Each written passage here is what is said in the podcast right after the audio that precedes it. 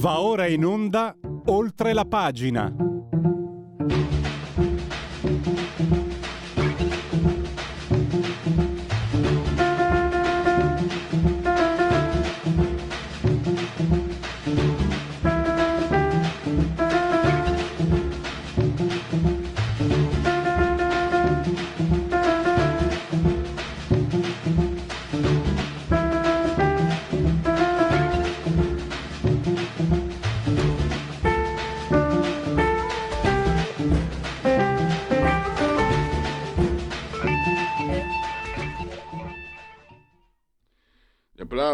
Che sono tutti per la sigla Radio Libertà oltre la pagina, in simultanea con noi quando sono scoccate le 10.40, lo sciabordio dell'acqua.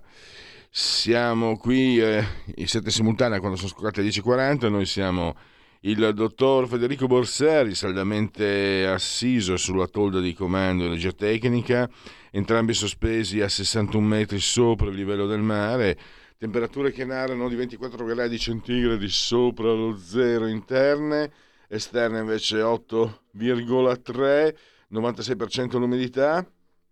Tra poco vi racconterò anche i millibar. Eh, subito dopo aver rivolto un abbraccio forte, forte, forte, forte, forte alla signora Angela, alla signora Carmela e alla signora Clotilde, che ci seguono, ma ve lo garantisco io, ci seguiscono pure, fidatevi, ci seguiscono, ci seguono e ci seguiscono. Questo liber- il senso della libertà, libertà anche dalla grammatica e dalla sintassi, è vero, e dal canale 252 del televisivo ter- del digitale televisivo terrestre perché questa da alcuni mesi è diventata una radiovisione. Quindi chi si abbona a Radio Libertà che ha un po' 800 anni meditate gente meditate.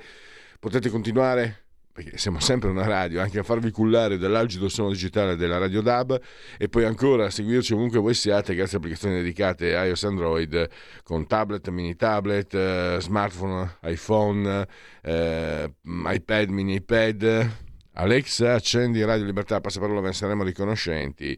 E poi ancora, naturalmente, non può uh, mancare l'ottimo e abbondante sito radiolibertà.net.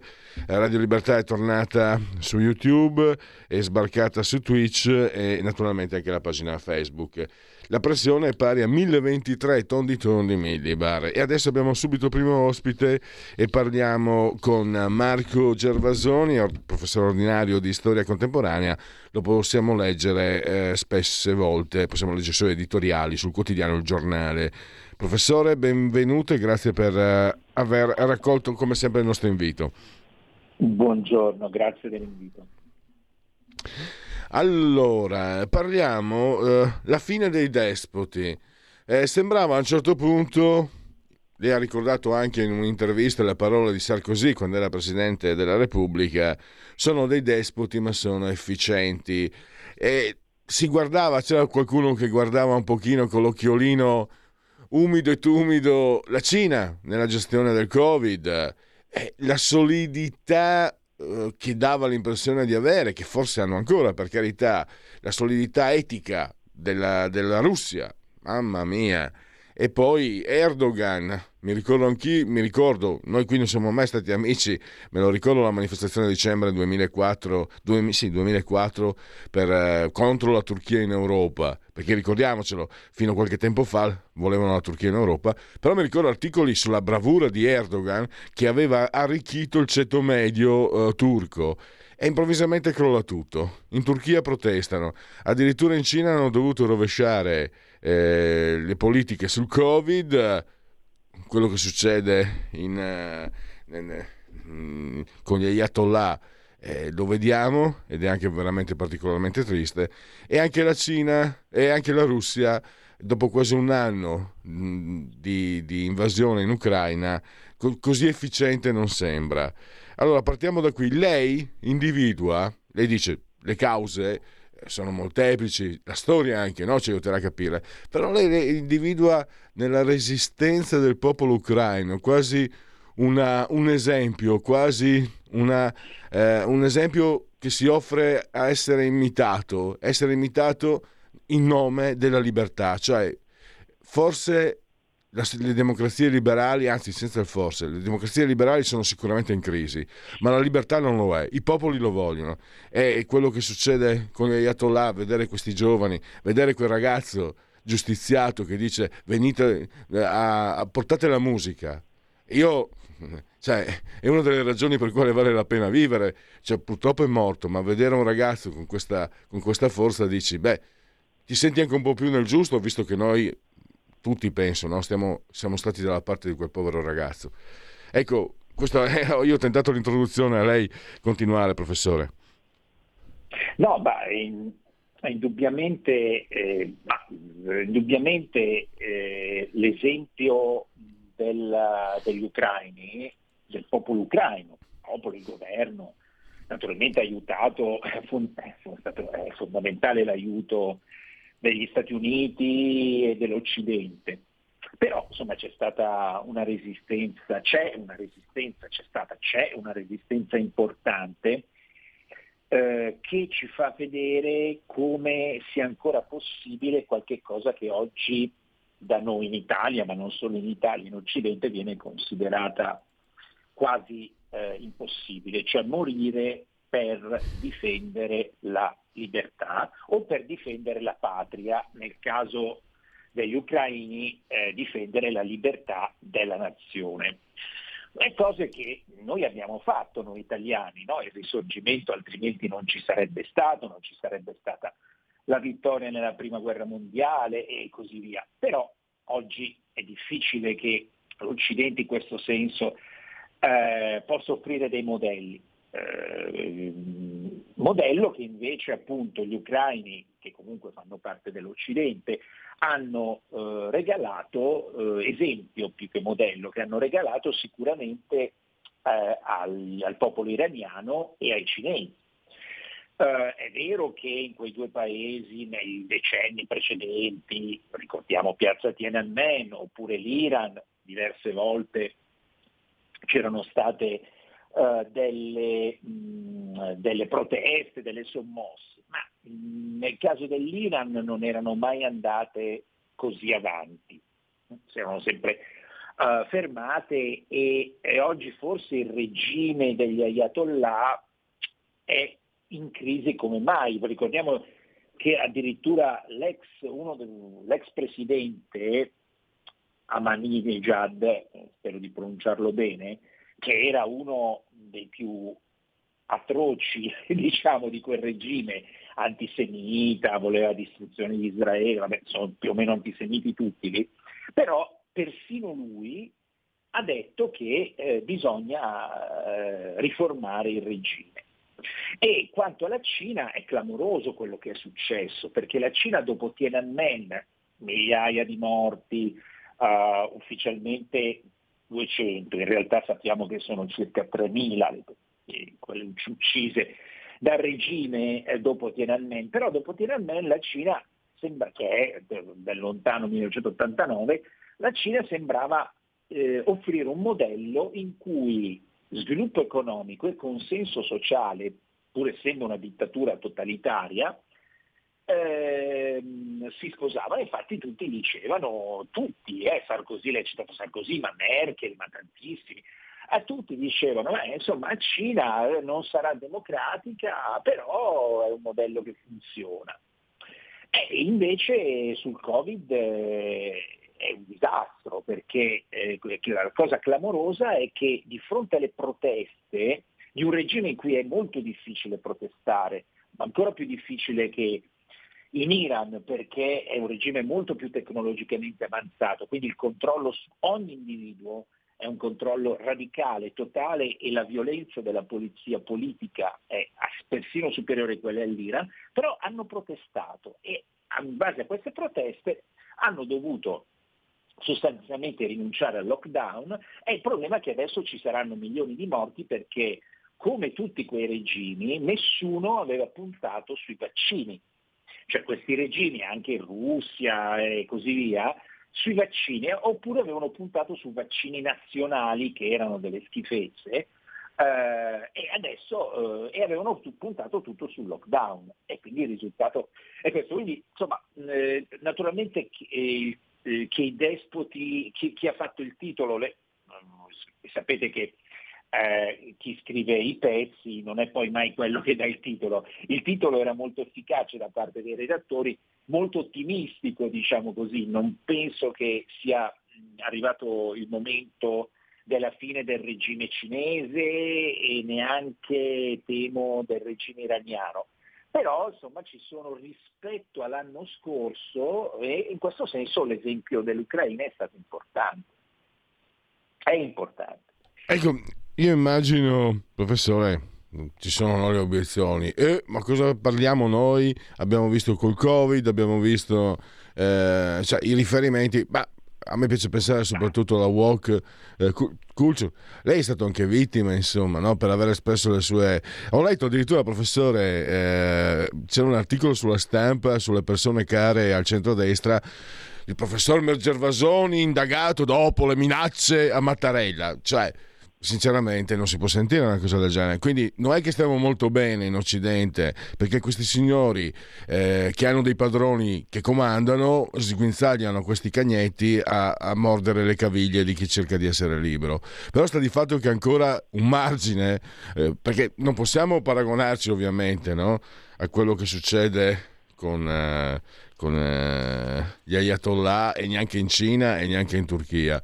Ecco, volevo chiedere però, quello che sta succedendo può essere un buon esempio per, per apprezzare quello che abbiamo e difenderlo e, ricu- e recuperarlo, no? E, eh, perdo- sì, oppure, sì. oppure eh, invece mh, che altro insomma ma allora eh, io da questo punto di vista sulla capacità allora eh, bisogna distinguere la reazione dell'Occidente è stata importante di sostegno all'Ucraina, perché se eh, non, eh, l'Ucraina non avesse resistito, se gli Stati Uniti, la Nato e l'Occidente non l'avessero appoggiata, oggi ci sarebbe un regime fantoccio in uh, Ucraina, cioè un regime tipo quelli che face, mettevano i nazisti e i comunisti quando invadevano, è un regime fantoccio, cioè fatto di ucraini ma obbediente a Mosca, che avrebbe cominciato a minacciare eh, la Polonia, l'Estonia, la Lituania e così via. E comunque i despoti, perché tutti questi signori citati prima sono alleati tra di loro, Cina e Russia ovviamente, Iran è un legame solidissimo, Erdogan fa il furbo, Erdogan fa parte della Nato, però nello stesso tempo va sempre, incontra sempre Putin e certamente è un regime ormai definibile dittatoriale anche, anche il suo, cosa che all'inizio non era.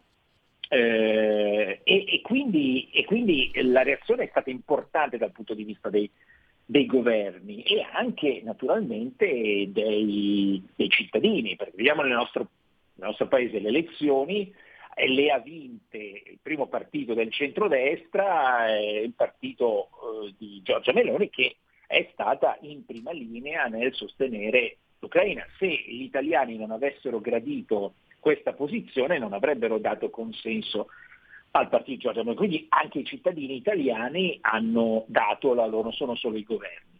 Quanto invece alla capacità, come dire, di morire per la libertà, come dicevo prima, io temo che questa mh, l'abbiamo eh, perduta eh, forse per sempre, eh, perché in realtà eh, si muore per la libertà quando eh, si sente il bisogno di libertà. In Occidente forse non si sente il bisogno di libertà, in Occidente ovviamente eh, lei ha citato insomma, casi, però sono casi molto più, cioè in Occidente abbiamo un sistema eh, liberale, democratico, in cui eh, possono essere fatti valere i propri diritti, eh, non si finisce in galera. Nel caso, il caso italiano rappresenta un po' una stortura per via diciamo, dell'abominio del, del, potere giudiziario, uh, però insomma nonostante abbiamo eh, una, un, e delle carceri che sono effettivamente carceri ehm, carceri turche, cioè le nostre carceri, la situazione delle nostre carceri non ha nulla da invidiare, nel senso negativo, alle carceri turche. Però diciamo così mh, non possiamo paragonarci. E però appunto il, mh, l'idea che, ma persino non solo in Italia, no, dove diciamo soprattutto dopo la seconda guerra mondiale l'idea di difendere la patria e la libertà sono un po' venute meno perché c'era uh, la Nato che fortunatamente eh, ci pensava per noi.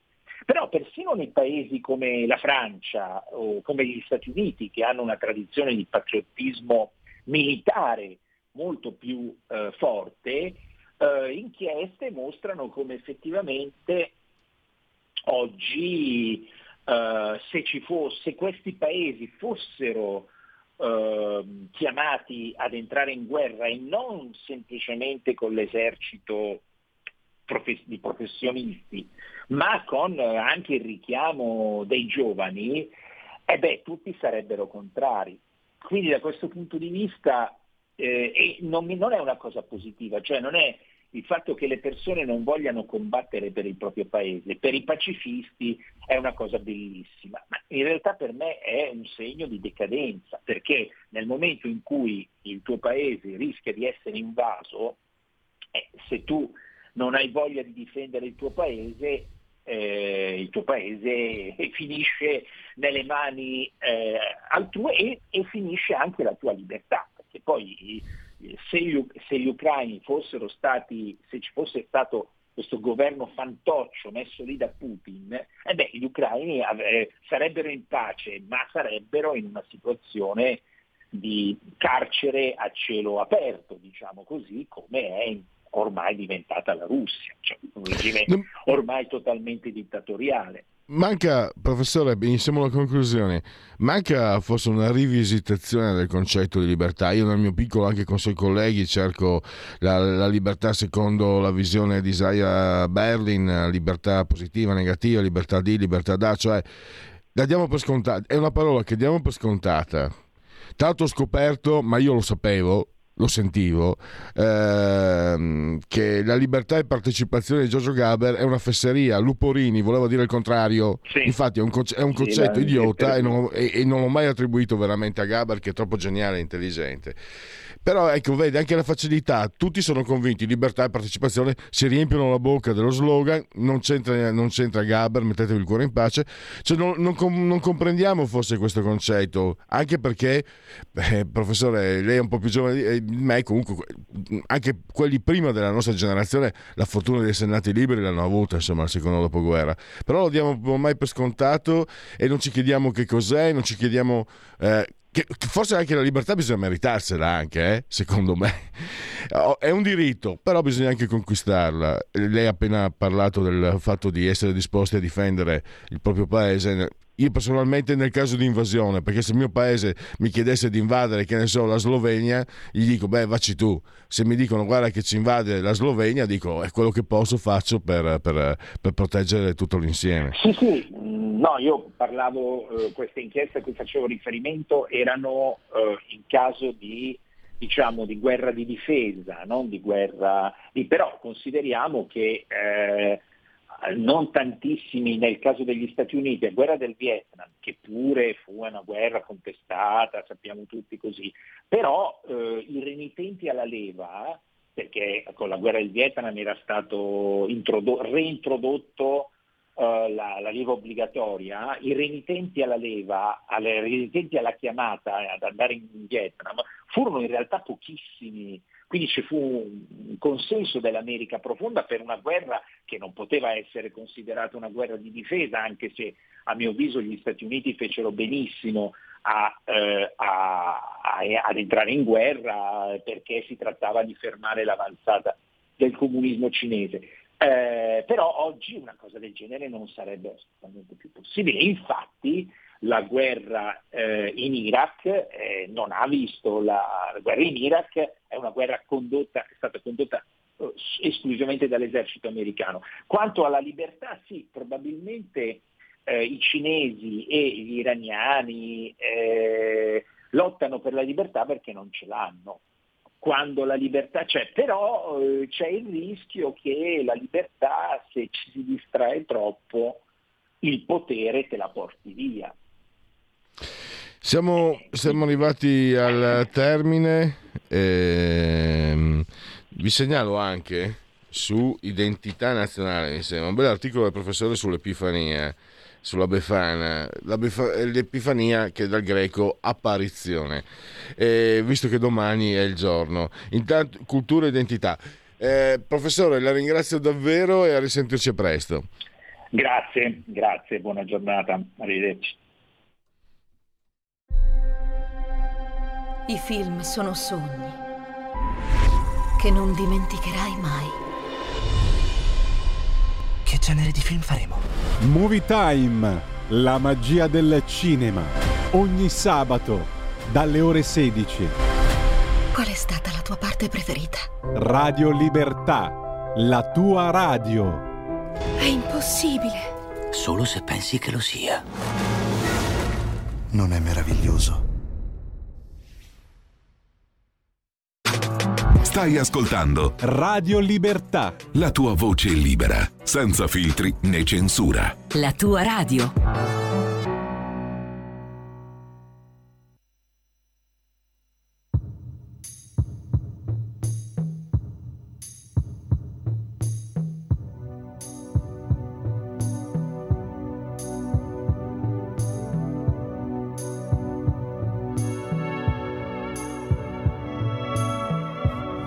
Viaggio in fondo ai tuoi occhi.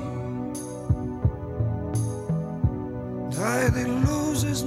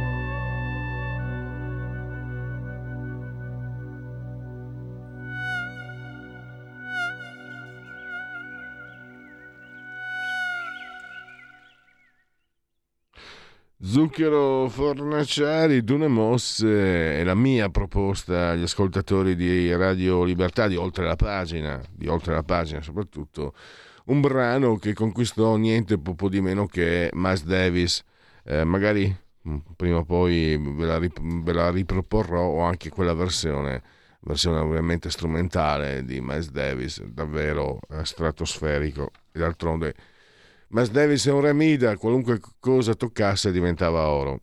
Allora, eh, eh, a proposito di oro, ci hanno, come dire, contrabbandato, non lo so se è contrabbandato o meno, comunque l'immagine del PNRR è eh, un'immagine immanente, il Deus ex machina, non possiamo fare a meno, questo è il messaggio, non possiamo fare a meno arriva in un momento anche critico, quindi magari i filtri per giudicare erano, sono stati demonizzati tutti quelli che pro, osavano alzare il dito e dire ma obiezione, niente da fare. Adesso si presenta questo prospetto. Eh, vi faccio il riassunto per il dottor Liturri, che saluto e che ringrazio per la sua presenza, ci spiegherà eh, nel, più nel dettaglio. E, e, accade che siano stati le, tre, le ultime tre tranche hanno versato, hanno fatto arrivare alle casse eh, con i 55 obiettivi centrati 67 miliardi dal PNRR. Però cosa è successo? Che solo 21 di questi sono stati effettivamente spesi, gli altri 46 sono serviti per finanziare il fabbisogno e rifinanziare il debito. Questo significa che quando bisognerà concludere i cantieri, bisognerà veramente chiudere i cantieri, altrimenti non arrivano i soldi. E qui anche ci arrivo anch'io a capire il guaio grosso. Se non che non è che l'Italia prima fosse, fosse, un paese, sì, è un paese pieno di contraddizioni, ma non era lo sbando. Per esempio, erano stati, erano stati pianificati 51 miliardi di progetti per collegamenti ferroviari, sisma bonus, ecobonus, transizione 4.0 delle imprese. Quindi il paradosso è questo: o scopriamo che il PNRR non ci serve, non ci serviva, oppure se scopriamo che ci serviva lo scopriremo quando non ci saranno i soldi. Un bel guaio. Lo spiega tutto in un bellissimo articolo su Start Magazine eh, il dottor Giuseppe Rituri che abbiamo al microfono, al telefono. Lo saluto e lo ringrazio naturalmente. Buongiorno Pellegrini, grazie per l'invito, un saluto a tutti gli ascoltatori. Allora, io ho cercato di sintetizzare, e partiamo da qui quindi, La, non c'è praticamente, o scopriamo che non ci serve o se ci serve c'è il rischio che non ci siano i soldi e quindi un bel guaio. Guardi, non poteva riassumere meglio quello che io ho scritto, per cui eh, avrei davvero poco da aggiungere, però sottolineiamo degli aspetti.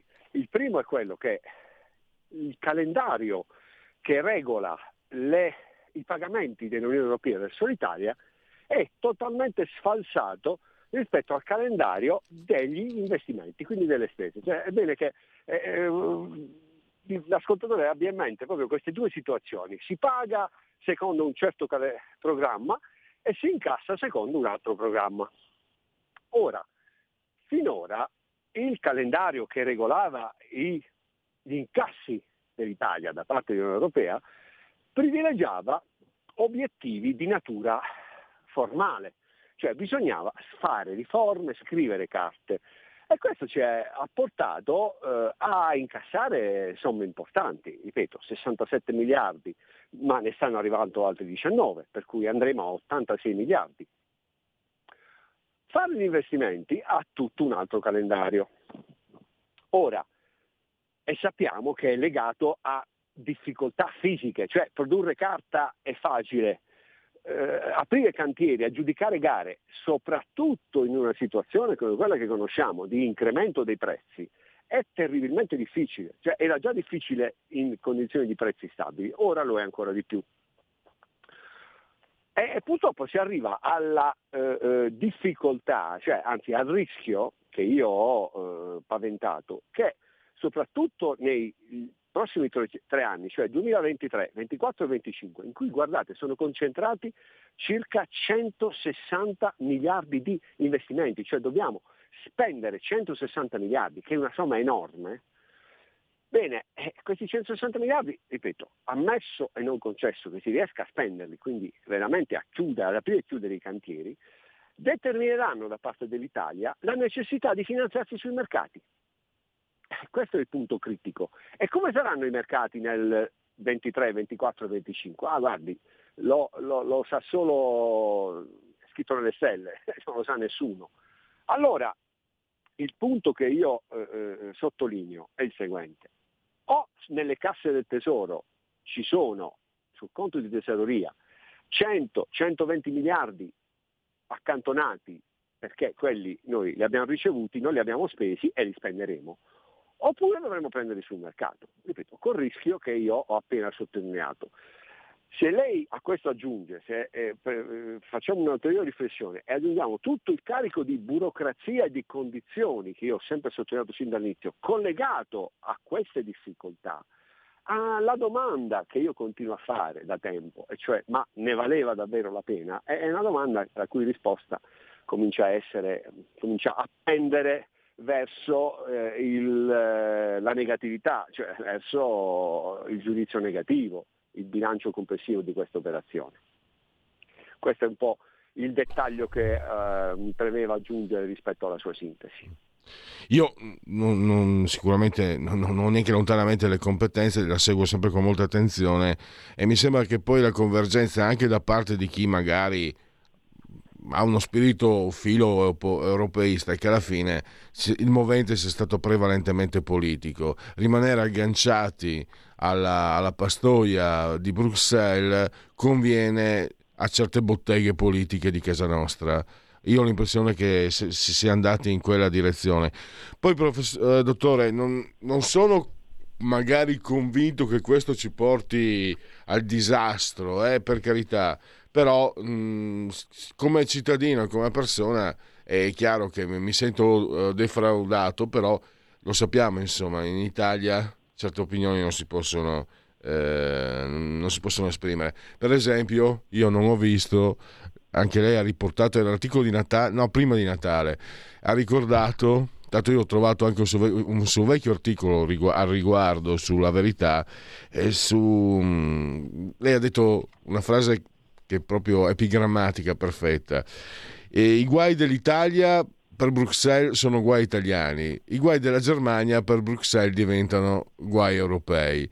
E si è visto quando si è stabilito eh, a dicembre, mi sembra, no? hanno, hanno, eh, c'è stata una riunione per eh, eh sancire il quadro tempor- per stabilire il nuovo quadro temporaneo per rendere ammissibili gli aiuti di Stato, si è arrivati a a 2 milioni di tetto per le imprese energivore, intanto Olaf Scholz tranquillamente ribadiva 200 miliardi. E poi lei ha ricordato anche, mi ricordo che ne avevamo anche parlato illo tempore, dottor Lituri, sono, sono sicuro che ne abbiamo parlato, i 300 milioni per finanziare la situazione della banca Tercas, la, che tra l'altro la, la Margaret Vestager che è di estrema sinistra ha detto no, niente, non si fa, niente da fare. E così questo ha mandato all'aria autobanche banche italiane e quindi anche questo è uh, un, uh, un resoconto di quello che è la realtà ambientale che aspetta l'Italia, altro che Bruxelles, bisogna essere europeisti, sì, siamo tutti europeisti. Ma se, questo, ma se, Bruxelles gioca in questa maniera, noi, noi siamo europeisti, forse Bruxelles che non lo è tanto. Guardi, eh, il vero valore aggiunto del PNRR, se eh, da, dal punto di vista dei nostri partner è stato quello di irrobustire il sistema di vincoli intorno al Paese. È il sistema di vincoli che, come lei ha appena sottolineato, non funziona in modo omogeneo per tutti.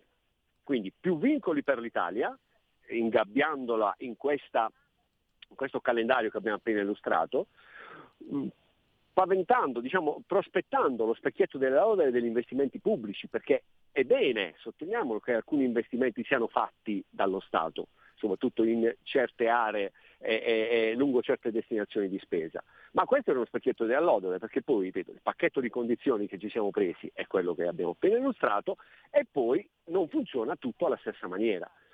Ora siamo davanti a, a, a questo nemmeno questo bivio, perché purtroppo, ecco, questa è la considerazione che io mi permetto di fare in chiave prospettica, no? perché parlare sempre del passato poi eh, aiuta poco. Ora che facciamo? Eh, questo è il contributo che mi sento di dare al dibattito. E ora è davvero molto complicato mettere mano a tutto quello che è stato scritto, a tutti gli impegni che sono stati presi. Per cui per il governo Meloni, sia dal punto di vista delle spese, delle destinazioni di spesa che sono state su cui ci siamo impegnati, sia dal punto di vista del relativo finanziamento, c'è davvero una sfida importante. Cioè io non, non riesco a capire e a indicare come se ne potrà venire fuori e quali aggiustamenti marginali, io mi auguro, almeno quelli marginali di riuscire a portarli a casa, eh, eh, siano possibili. E su questo le sottolineo un aspetto.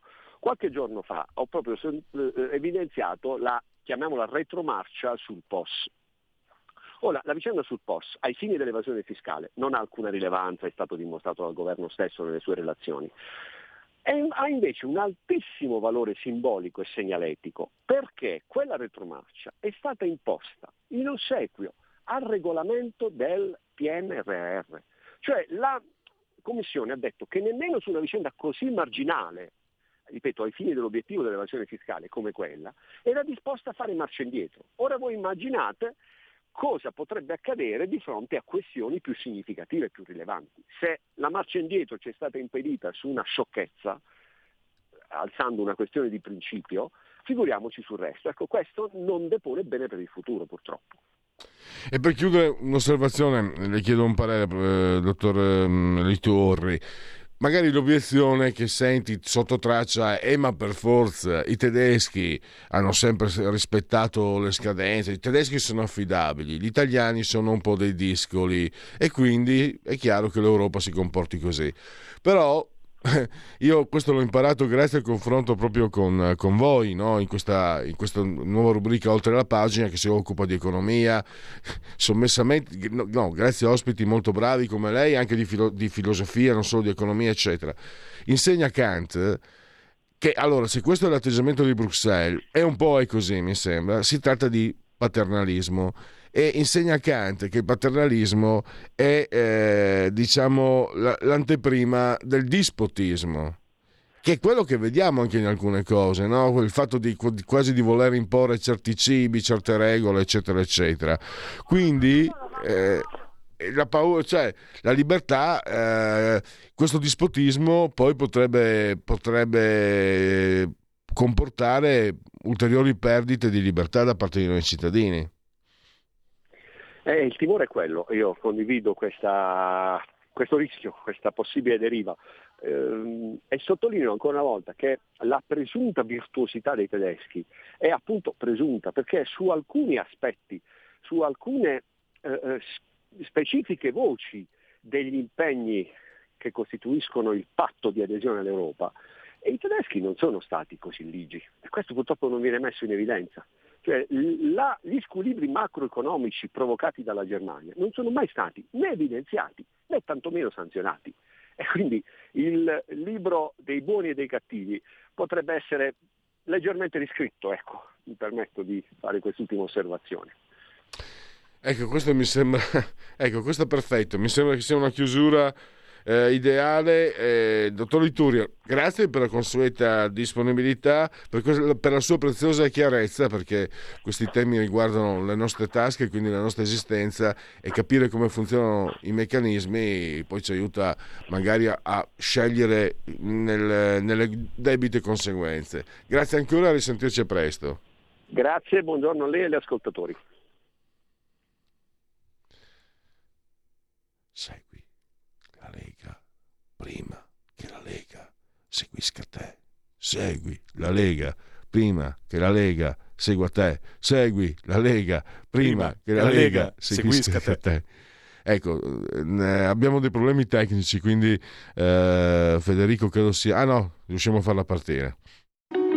Segui la Lega è una trasmissione realizzata in convenzione con La Lega per Salvini Premier.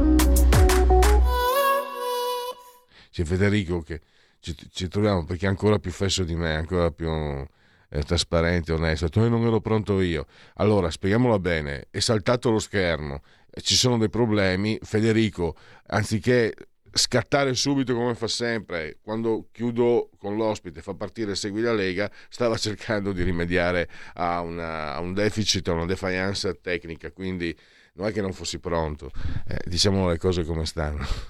Ecco, fatemi una, una cortesia, eh, è un periodo di difficoltà. Mm, non telefonate ai tecnici per delle stupidaggini o per chiedere magari delle cose che eh, vi può rispondere la sede della Lega, non Radio Libertà, perché altrimenti qui insomma abbiamo, abbiamo problemi. Legaonline.it, eh, da lì sto prendendo le informazioni che vi sto dando, scritto legaonline.it, segui la Lega prima che la Lega segua te alla Marciana o che seguisca te alla Pellegrina, mi raccomando.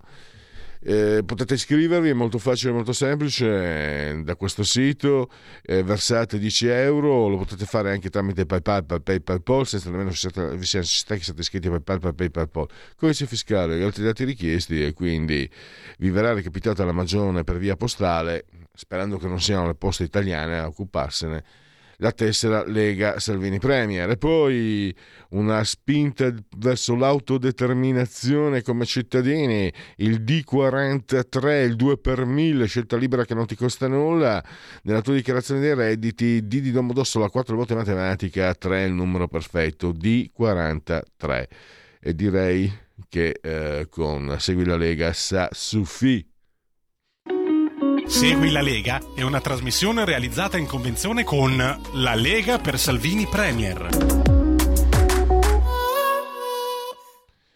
Abbiamo un Istat, imprese e ICT, maggiore ricorso al lavoro da remoto nel 2022 ha coinvolto altre 7 imprese su 10 e influito sull'aumento della quota di imprese con almeno 10 addetti che dispongono di documenti su misure pratiche o procedure di sicurezza informatica, 48,3 era il 34,4 nel 2019, 37% la quota nell'Europa dei 27, quindi coloro che sono diciamo eh, già predisposti per eh, il cosiddetto lavoro leggero. Fatemi ricordare adesso, eh, c'è lo spazio perfetto, poi così magari facciamo anche il, il um, genetriaci con, con, la sigla. Allora, voglio eh, raccontarvi questa cosa che uh, oggi mi sembra si svolgono i funerali del Papa e quindi eh, stiamo un po' sulla notizia, anzi stanno svolgendo, vedo quando era cardinale, quella volta che feci ridere Papa Ratzinger di Silvio Gregori. Quando era cardinale, Papa Ratzinger venne in visita alla sede milanese della Società San Paolo. Eh, Silvio Gregori era responsabile grafico della famiglia cristiana ed era anche il nonno di Federico Borsari. Eh, gli luccicano gli occhi ogni volta che, che lo, nom- lo, nomina, eh, vuol dire che era veramente una persona speciale. Io ho visto, non ho conosciuto, ho visto i disegni fantastici, eh. già, già, solo per questo è assolto. Ma sentite questo racconto che dà l'idea anche eh, adesso per fare ammenda di tutto il male che gli hanno fatto, di tutte le bugie immonde che gli hanno rovesciato addosso, per il fatto di avere anche magari lui stesso un atteggiamento un po' chiuso, un tedesco un po', è vero che era bavaresi, i bavaresi sono più, più aperti, però un atteggiamento ecco, un po' severo, algido quasi, gli hanno rovesciato, adesso viene fuori che era una persona dolcissima. Ecco, questo mh, mm, è, una, mh, mm, è, una, ricostruzione di, di, un po' di anni fa, no? non è nell'occasione della, della scomparsa. Questo fa capire che invece proprio Ratzinger era una persona molto dolce. Poi ho letto che adorava i gatti e quando ne trovava uno si fermava a parlare col gatto, il gatto poi lo seguiva. Già per questo eh, veramente persona speciale.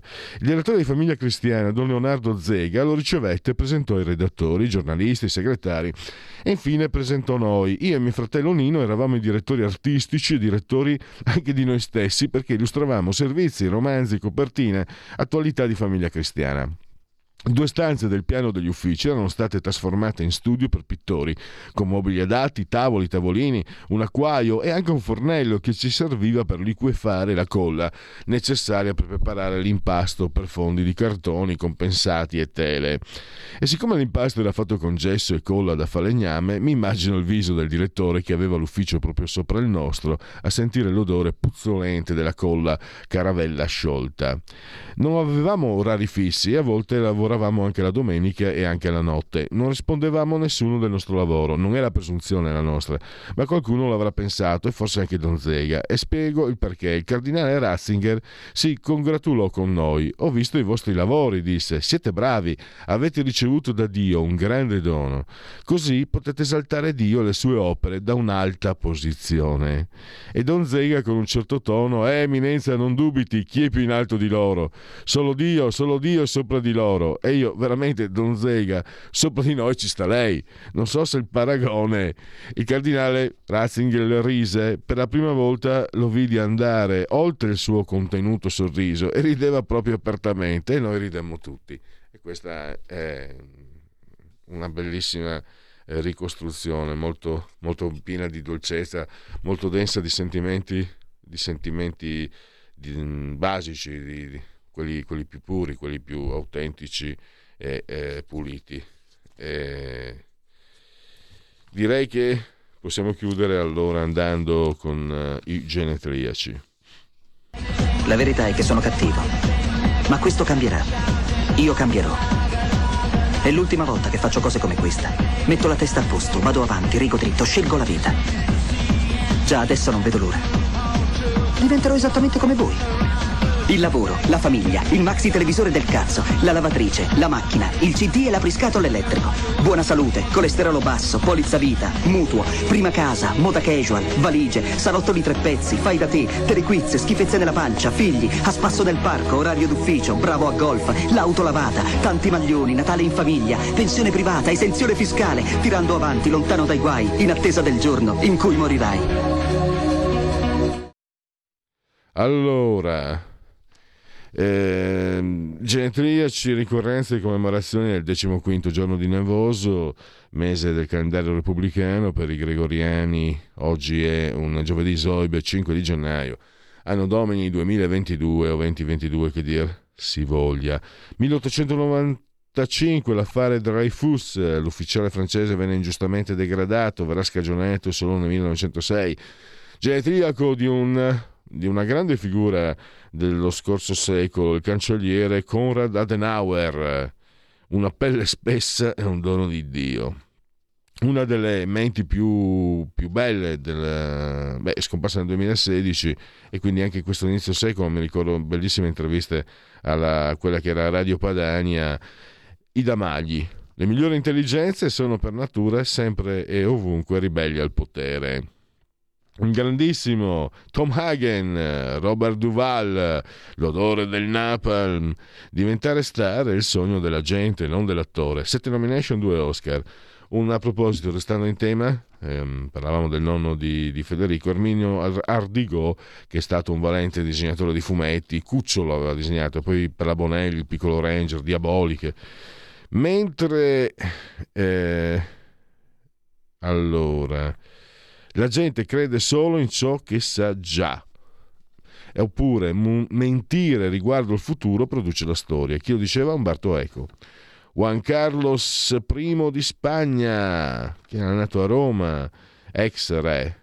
E poi quattro nomination, un Oscar, anche lei nel padrino, Kay Adams, Diane Keaton. E L'inizio era nel cognome del padre e anche della mamma, Maria Mercader. Poi, tutto sommato, lo possiamo considerare figlio d'arte, Christian De Sica. E poi, ah sì, non ora quando, tanto l'ha sostenuta.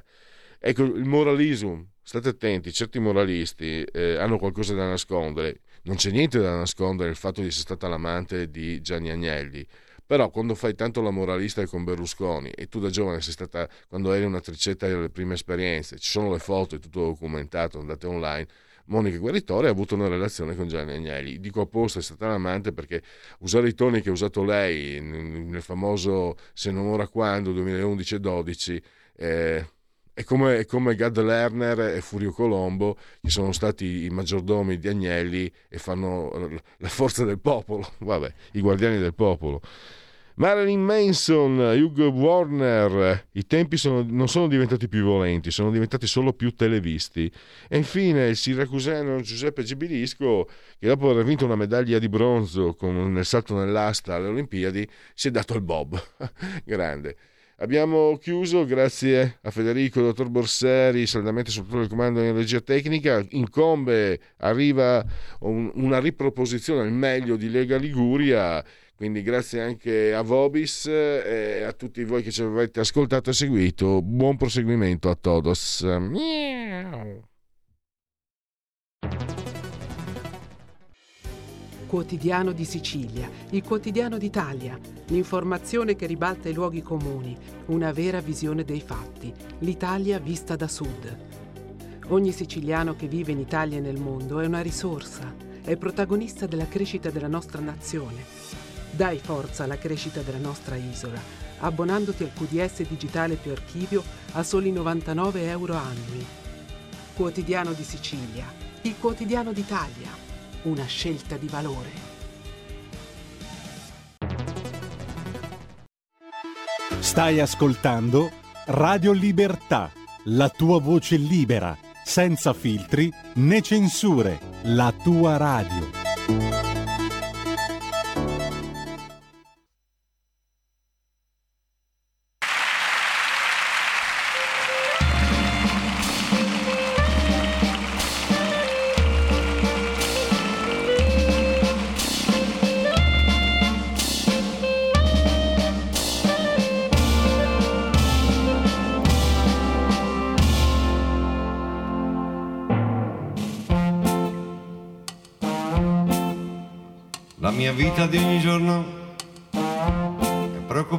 Di ciò che intorno.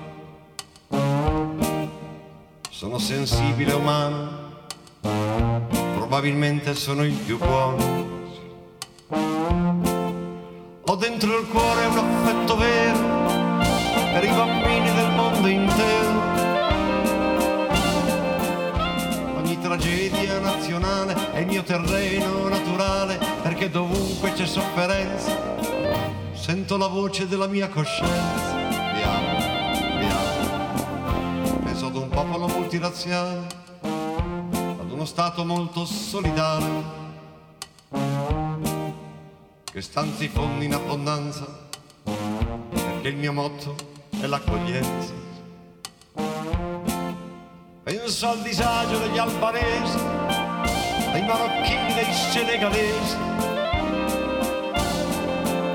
bisogna dare appartamenti ai clandestini e anche ai parenti e per gli zingari degli albergoni, coi frigobar e le televisioni. È il potere dei più buoni, è il potere dei più buoni. Sono già iscritto a più di mille associazioni, è il potere dei più buoni organizzo dovunque manifestazioni. È il potere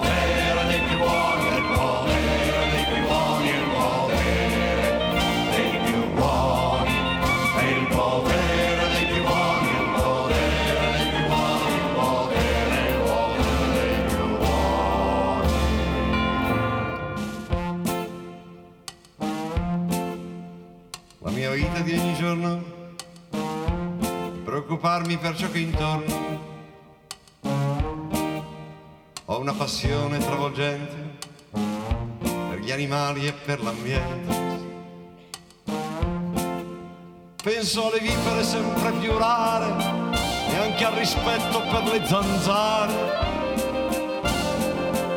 In questi tempi così immorali io penso agli habitat naturali, penso alla cosa più importante che abbracciare le piante. Penso al recupero dei criminali, delle puttane, dei transessuali, penso ai giovani emarginati, al tempo libero dei carcerati, penso alle nuove povertà che danno molta visibilità, penso che è bello sentirsi buoni usando i soldi degli italiani.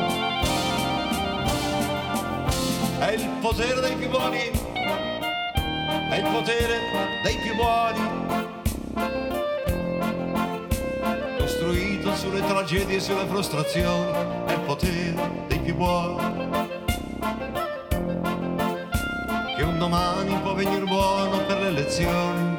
È il potere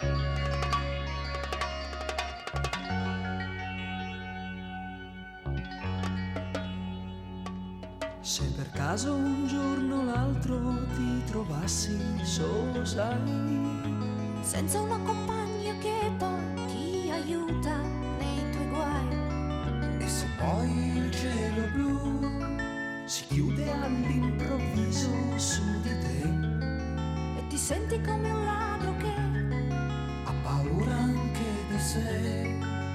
Guardati allo specchio e guarda un poco, un poco intorno a te. C'è tutto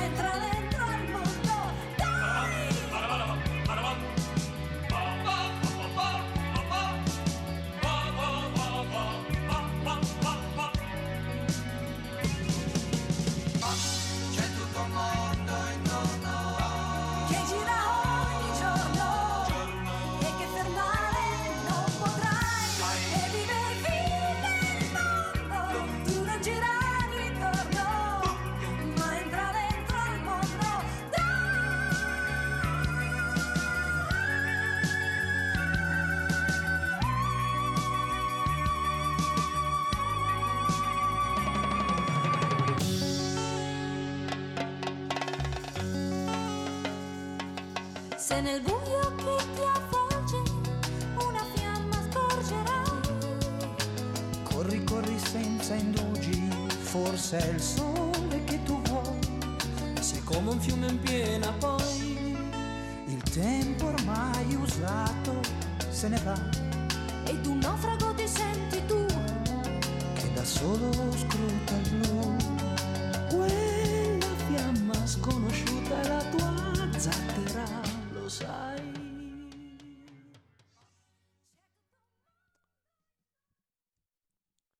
Di nuovo in onda con Lega Liguria, capitanata da Fabrizio Graffione.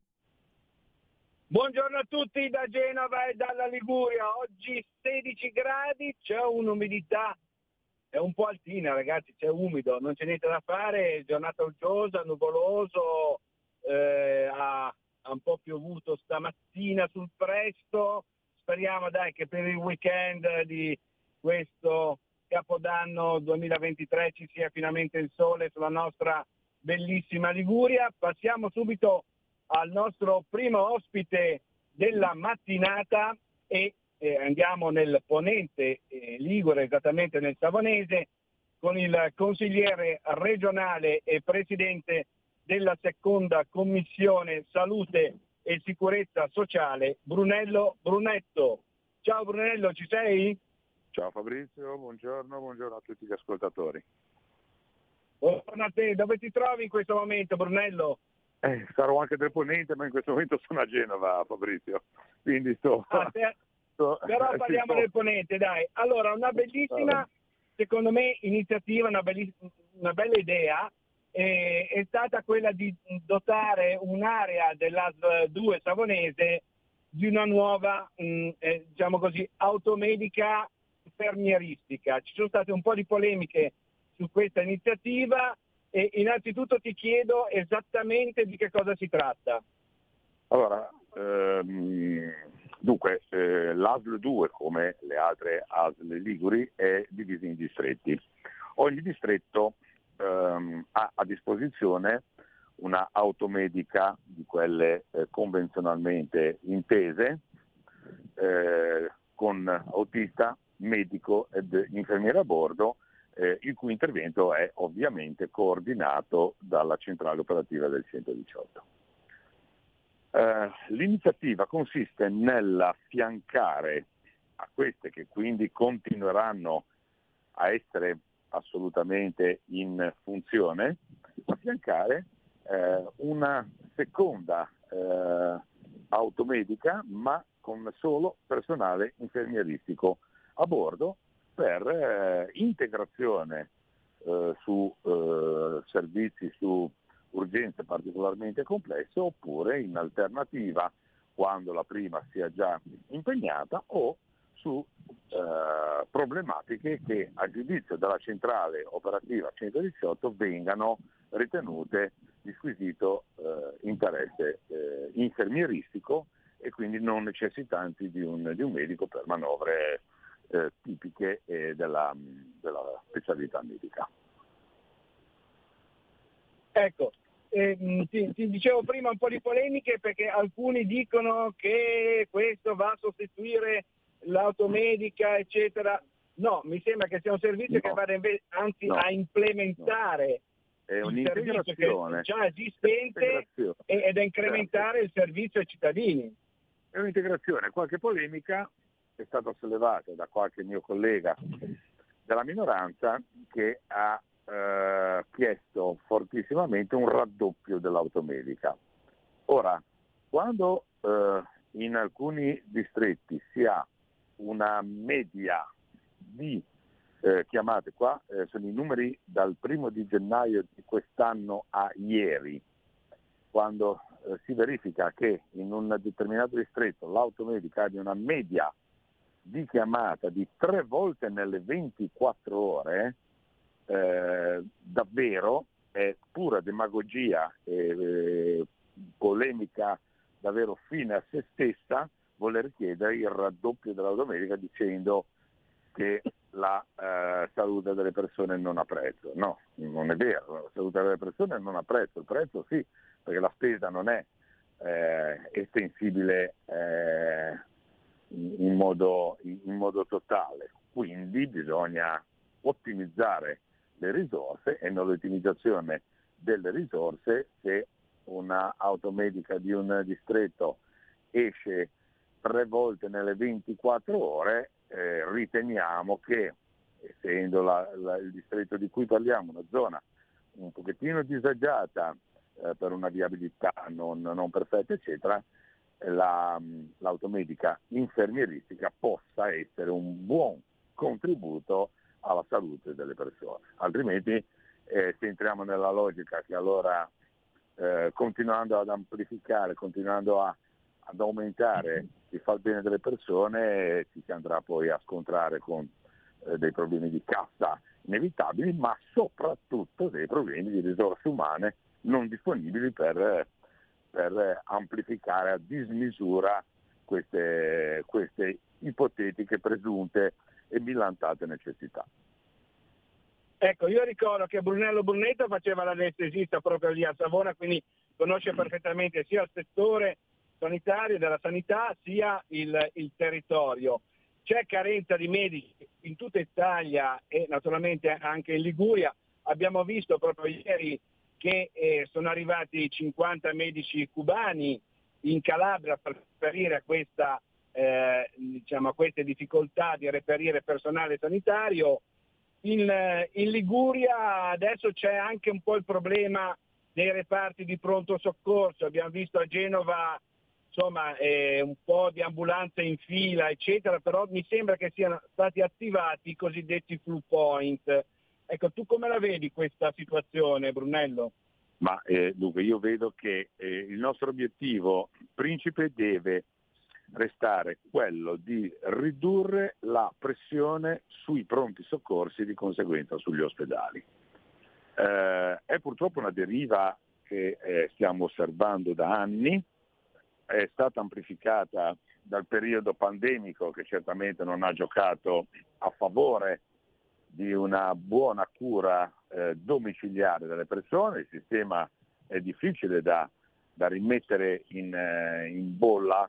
Eh, una di queste iniziative più recenti è eh, favorire il più possibile il passaggio delle persone con eh, sintomi riconducibili a quella che adesso è eh, l'influenza, perché eh, ricordiamoci che ha fatto nuovamente capolino l'influenza, non è stata debellata dalla nostra, da- dalla nostra vita eh, per un certo periodo, è stata semplicemente eh, sostituita dal Covid, anche perché con l'utilizzo di mascherine, con eh, il distanziamento, eh, il virus influenzale non aveva la capacità di, di diffondersi. Adesso che siamo ritornati ad una vita eh, normale abbiamo nuovamente a che fare con il virus influenzale. Abbiamo ancora il Covid che girondola, ma certamente uno dei problemi adesso è il virus influenzale. Quindi tutte le persone che avendo dei sintomi riconducibili a questo e tante purtroppo ancora la difficoltà di accesso ai medici di medicina generale, l'invito è di recarsi nei Blue Point appositamente istituiti in modo da eh, ridurre inappropriati accessi al pronto soccorso che non è fatto per ricevere codici bianchi. Ecco, senti Brunello, eh, anche in Liguria arriveranno dei medici eh, stranieri dall'estero, o infermieri, c'è qualche, qualche progetto in tal senso oppure continuiamo con i bandi regionali per il personale sanitario? Ma dunque, ovviamente ehm, il, il problema eh, è in mano ai due ministeri, al Ministero della Salute e al Ministero dell'Istruzione, dell'Università e della Ricerca, perché a loro compete eh, di trovare le migliori strategie per sopperire a questa carenza. È ovvio che anche i, i sostenitori dell'abolizione del numero chiuso a medicina hanno un fondo di ragione, ma ricordiamoci che se anche oggi pomeriggio eh, con un decreto abolissimo eh, l'accesso eh, controllato a medicina e lo liberalizzassimo, i primi vantaggi li vedremo fra 11 anni, cioè 6 di corso regolare più 5 di specializzazione. È evidente che non possiamo aspettare 11 anni, quindi bisogna ricorrere ad altri sistemi correttivi che sarà un, uh, un utilizzo um, facilitato di coloro che sono in corso di specializzazione, una incentivazione per le specializzazioni considerate scomode in questo momento, mancano, è noto a tutti, i medici di medicina d'urgenza, ma non perché non ci siano posti disponibili nelle scuole, perché vengono lasciati deserti, nessuno vuole più fare, eh, o pochi vogliono fare determinati lavori considerati scomodi. Ehm, l'anestesia rianimazione, la mia specialità, è, è una di quelle meno considerate meno appetibili, è, è, impegnativa, costringe a orari eh, impossibili con rischi biologici, medico-legali, eh, traumatologici eh, di, di, di, varia natura e ancora altre, altre specialità non sono propriamente appetibili. Quindi ci vogliono degli incentivi per i neolaureati che vogliono affrontare determinate specialità perché sono indispensabili, perché non è che possiamo eh, avere eh, una, una, società che eh, possa tranquillamente eh, dire di avere tutte le specialità più raffinate, ben coperte, ma poi non eh, avere nessuno che ci accolga in un pronto soccorso se arriviamo con un addome acuto, con un trauma da incidente, se arriviamo con un'emorragia in corso. Lo stesso discorso vale eh, anche per gli infermieri, si sta facendo una carenza di personale infermieristico e quindi anche su questo bisogna, bisogna provvedere anche, perché no, facciandosi ad altri paesi con i quali andare a eh, sviluppare eh, delle, delle, convenzioni in modo da avere delle università che eh, preparino persone eh, con dei programmi di studio che siano coesi coerenti con eh, le, nostre, eh, le nostre richieste, le nostre necessità e magari perché no anche con un corso di lingua italiana in modo che siano già pronti alla laurea a, a poter affacciarsi al nostro mondo del lavoro. Chiarissimo, rimaniamo in tema sanità e passiamo a un altro argomento però.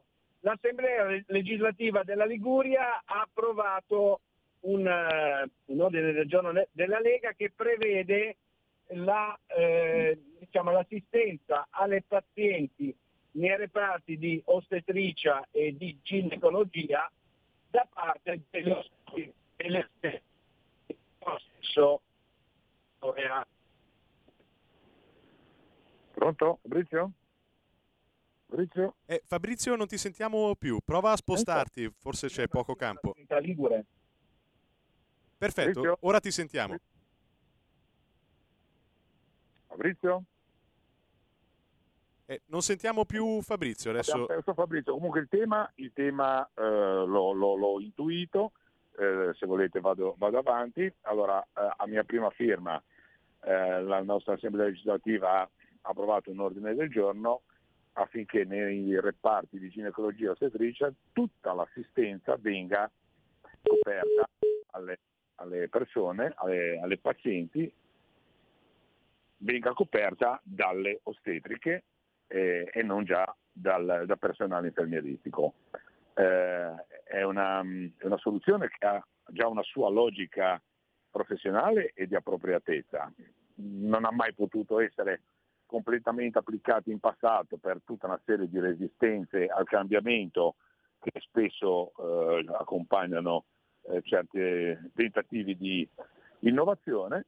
In questo momento il fatto di avere anche eh, nel contingente una carenza infermieristica rende a questi punti eh, impellente ricorrere a questa, a questa strategia, per cui ho, ho accelerato semplicemente eh, tutta una serie di ragionamenti che si stavano facendo, l'ho portato all'attenzione dell'Assemblea legislativa e credo che possa eh, essere una- un documento che potranno sfruttare tutti i direttori generali delle, delle ASL e degli ospedali liguri in modo da, da poter eh, rapidamente eh, attuare quanto contenuto nell'ordine del giorno, nell'impegnativa. Benissimo, allora ti ringraziamo, ti auguriamo buona giornata, buon lavoro, buon anno al nostro Brunello Brunetto. Eh, dove passerai il weekend di Capodanno 2023 Brunello? A casa? o- Rigorosamente, rigorosamente a Loano, nella West Coast. eh, rigorosamente nella stupenda Loano, veramente bellissima cittadina del nostro ponente genovese. Ti ringraziamo ancora, buona giornata e buon lavoro. Ciao Bru. Arrivederci, buona giornata e buon anno a tutti. Ciao Fabrizio. Grazie a te, grazie ancora al nostro consigliere regionale e presidente della seconda commissione salute e sicurezza sociale Brunello Brunetto. Avevamo anche il secondo ospite, ma credo che ci siano problemi di linea telefonica, ossia il nostro vice capogruppo regionale Sandro Garibaldi che ci doveva parlare di una iniziativa che è stata approvata dal Consiglio regionale della Liguria, ossia la, riassumo brevemente, eh, dotare gli istituti scolastici della Liguria di armadietti personali con combinazione o con chiave, insomma, con- o, o con dei lucchetti per i nostri alunni e studenti, visto e considerato appunto il peso ehm, dei libri di testo, dei, dei- dei personal computer, dei tablet che sono stati forniti anche ai nostri studenti, beh questa è un'altra iniziativa della Lega che è passata e lasciatemi dire un po' stile campus eh, universitario degli Stati Uniti, insomma eh, abbiamo tutti in mente quelle immagini dei- anche dei film, no? Ecco, quindi questa potrebbe, può essere un'ottima iniziativa per i nostri studenti eh, appunto di dotarli di armadietti personali. Ribadisco in tutte le scuole della Liguria, sia mh, eh, diciamo dalle elementari fino al, al liceo. Eh, peccato non essere riusciti a contattare il nostro vice capogruppo regionale Sandro Garibaldi che è il primo firmatario di questo ordine del giorno della Lega e beh, a questo punto non mi resta altro da fare che salutare tutti i nostri radioascoltatori e augurare loro un buon capodanno e buone feste veramente di cuore a tutti. Da Genova e dalla Liguria è tutto. Linea a Milano da Fabrizio Graffione.